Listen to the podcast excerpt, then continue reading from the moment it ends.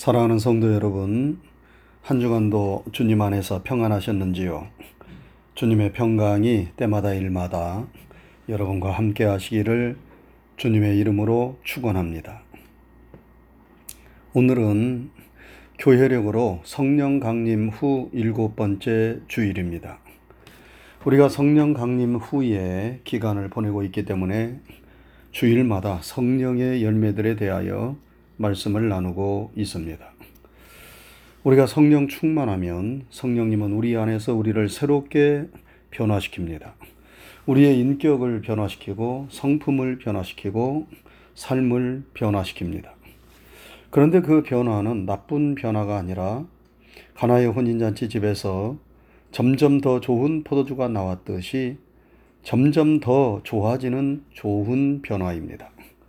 우리가 예수를 믿으면 점점 더 좋은 사람으로 변화되어야 합니다. 예수를 믿었음에도 불구하고 전혀 변화가 없거나 오히려 이전보다 더 악한 사람이 되었다면 그것은 잘못되어도 크게 잘못된 것 아니겠습니까?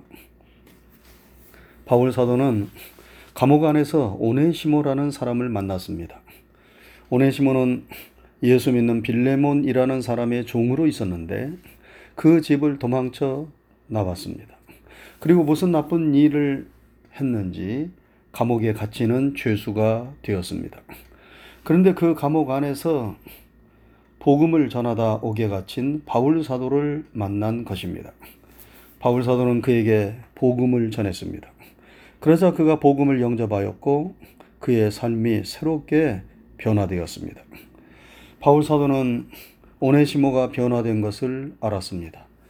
오네시모가 형기를 마치고 감옥을 나오게 되었는데 바울 사도는 그 오네시모를 예전의 주인이었던 빌레몬에게 보냅니다. 그런데 그의 손에 편지를 하나 써서 보내지요. 그 편지 서신이 무엇입니까? 바로 신약성경 빌레몬서입니다. 빌레몬서에서 바울 사도는 말씀합니다.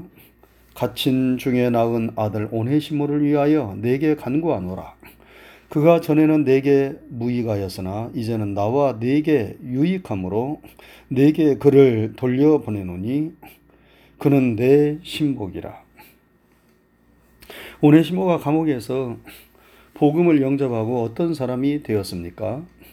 전에는 무익하였으나 이제는 유익한 사람이 되었습니다. 사람이 새롭게 변화되었다는 말씀이지요. 여러분 이와 같이 복음에는 사람을 변화시키는 능력이 있습니다. 이 변화의 능력을 누가 주십니까? 바로 성령님께서 이런 변화의 능력을 주십니다. 그래서 성령 충만하면 기적 중에 기적이라고 말할 수 있는 사람이 변하는 역사가 일어나는 것입니다. 우리 안에 여러분 뭔가 점점 더 좋아지는 변화의 역사가 일어나고 있습니까? 우리는 그러한 역사를 사모해야 하고 그러기 위하여 늘 성령 충만을 구해야 합니다. 성령님께서 우리를 변화시키셔서 사랑, 희락, 화평, 오래 참음, 자비와 같은 성령의 열매들을 우리의 인격과 성품 그리고 삶 속에서 맺게 해 주십니다. 그리고 오늘 우리가 살펴보고자 하는 양선의 열매도 맺게 해 주십니다. 여러분, 양선이 무엇입니까?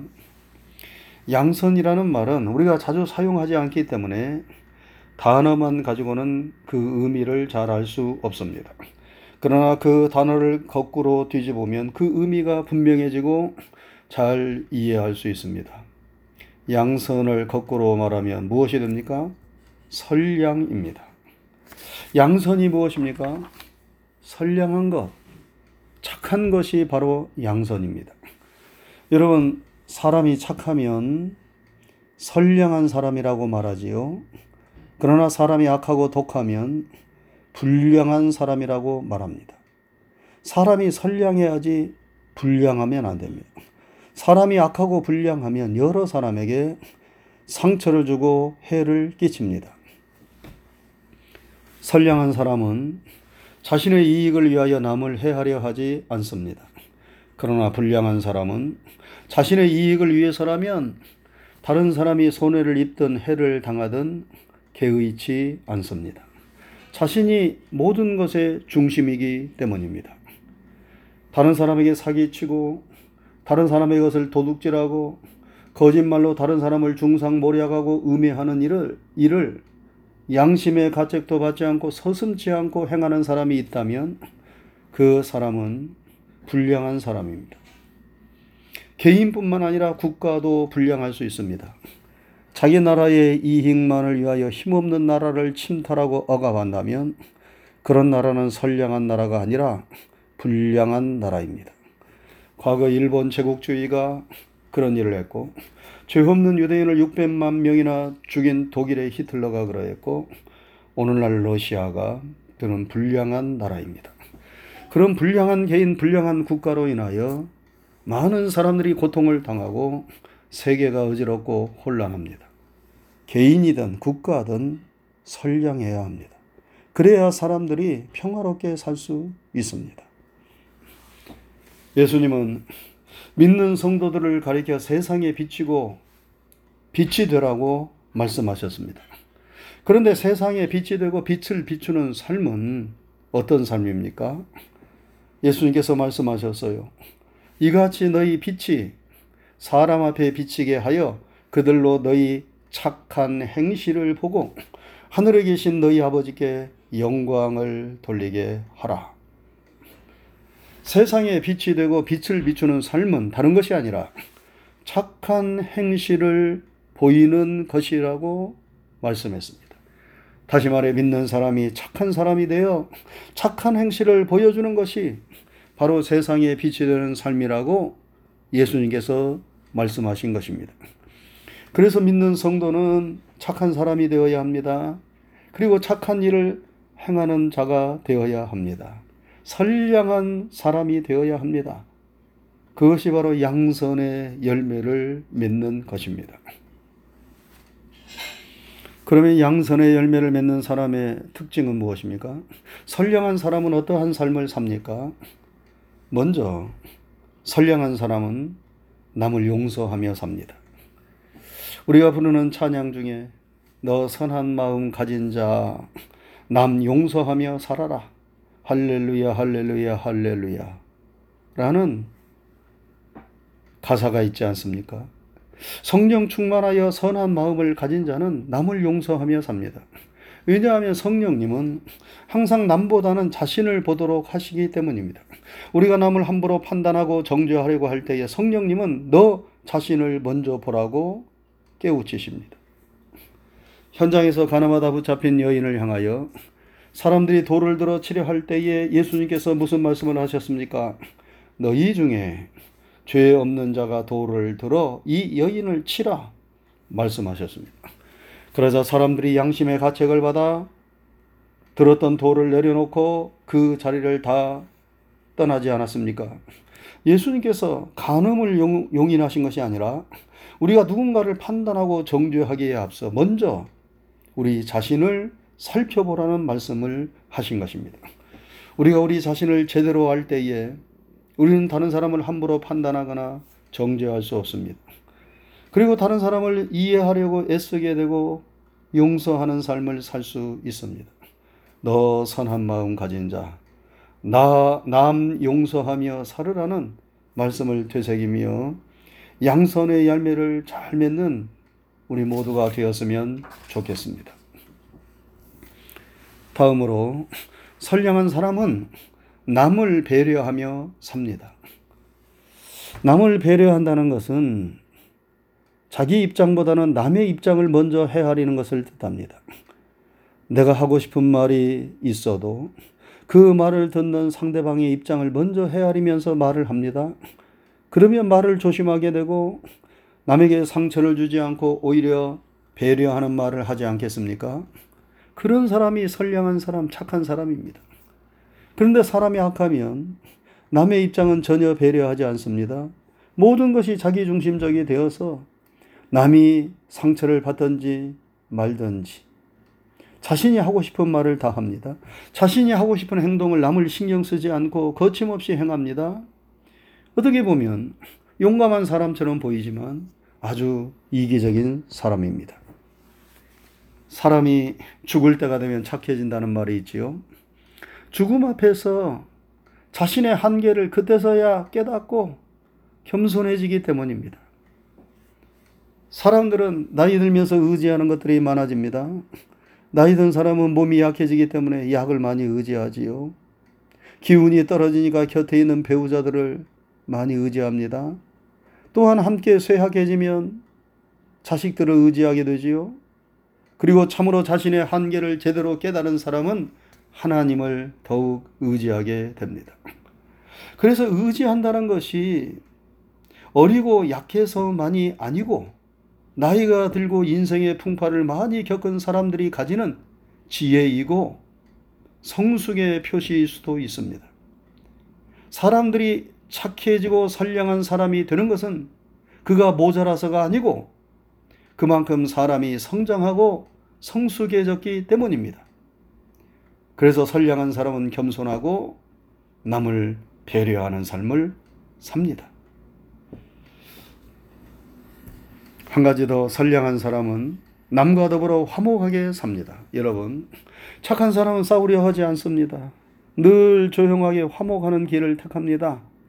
그러나 사람이 악하면 늘 싸우려고 합니다. 조용한 것을 견디지 못합니다.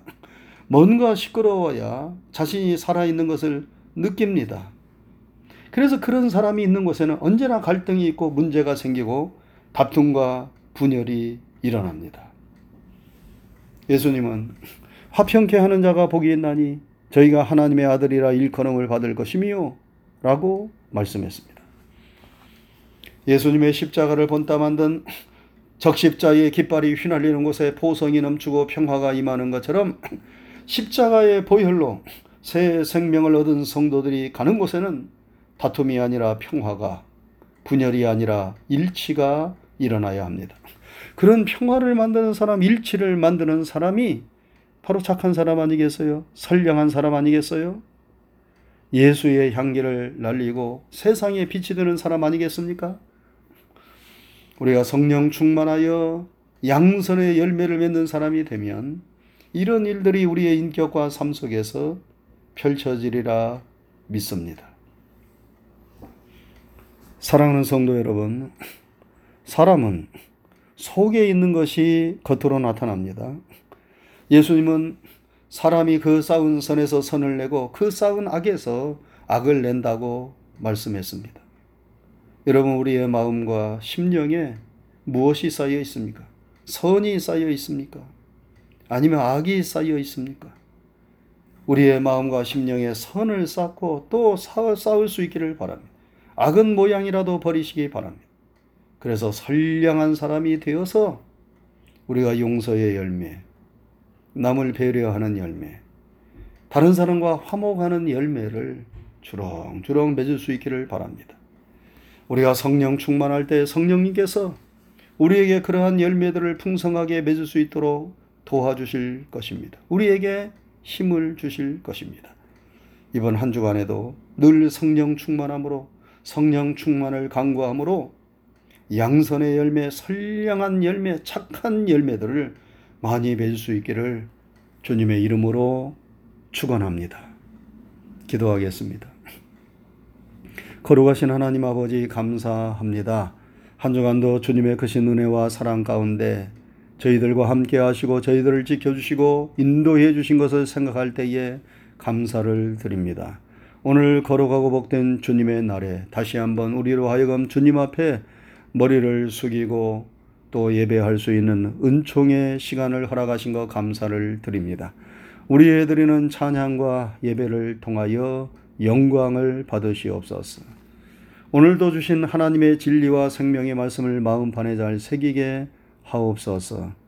늘 성령 충만하게 하여 주셔서 성령의 아름다운 열매들을 우리의 삶 속에서 우리의 인격과 성품 속에서 아름답게 많이 맺을 수 있도록 도와주시옵소서.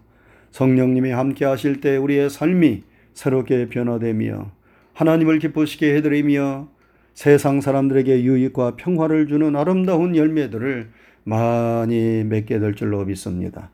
이번 한 주간 또 하나님이 주신 은혜의 기간을 우리가 살아가게 될 때에 성령의 도우심을 힘입어서 우리가 세상에 빛이 되고 소금이 되는 그런 착한 행실을 많이 행하는 선량한 사람들로 하나님을 기쁘시게 해드리며 영화롭게 해드리는 그런 복된 한 주간이 되게 해 주시옵소서.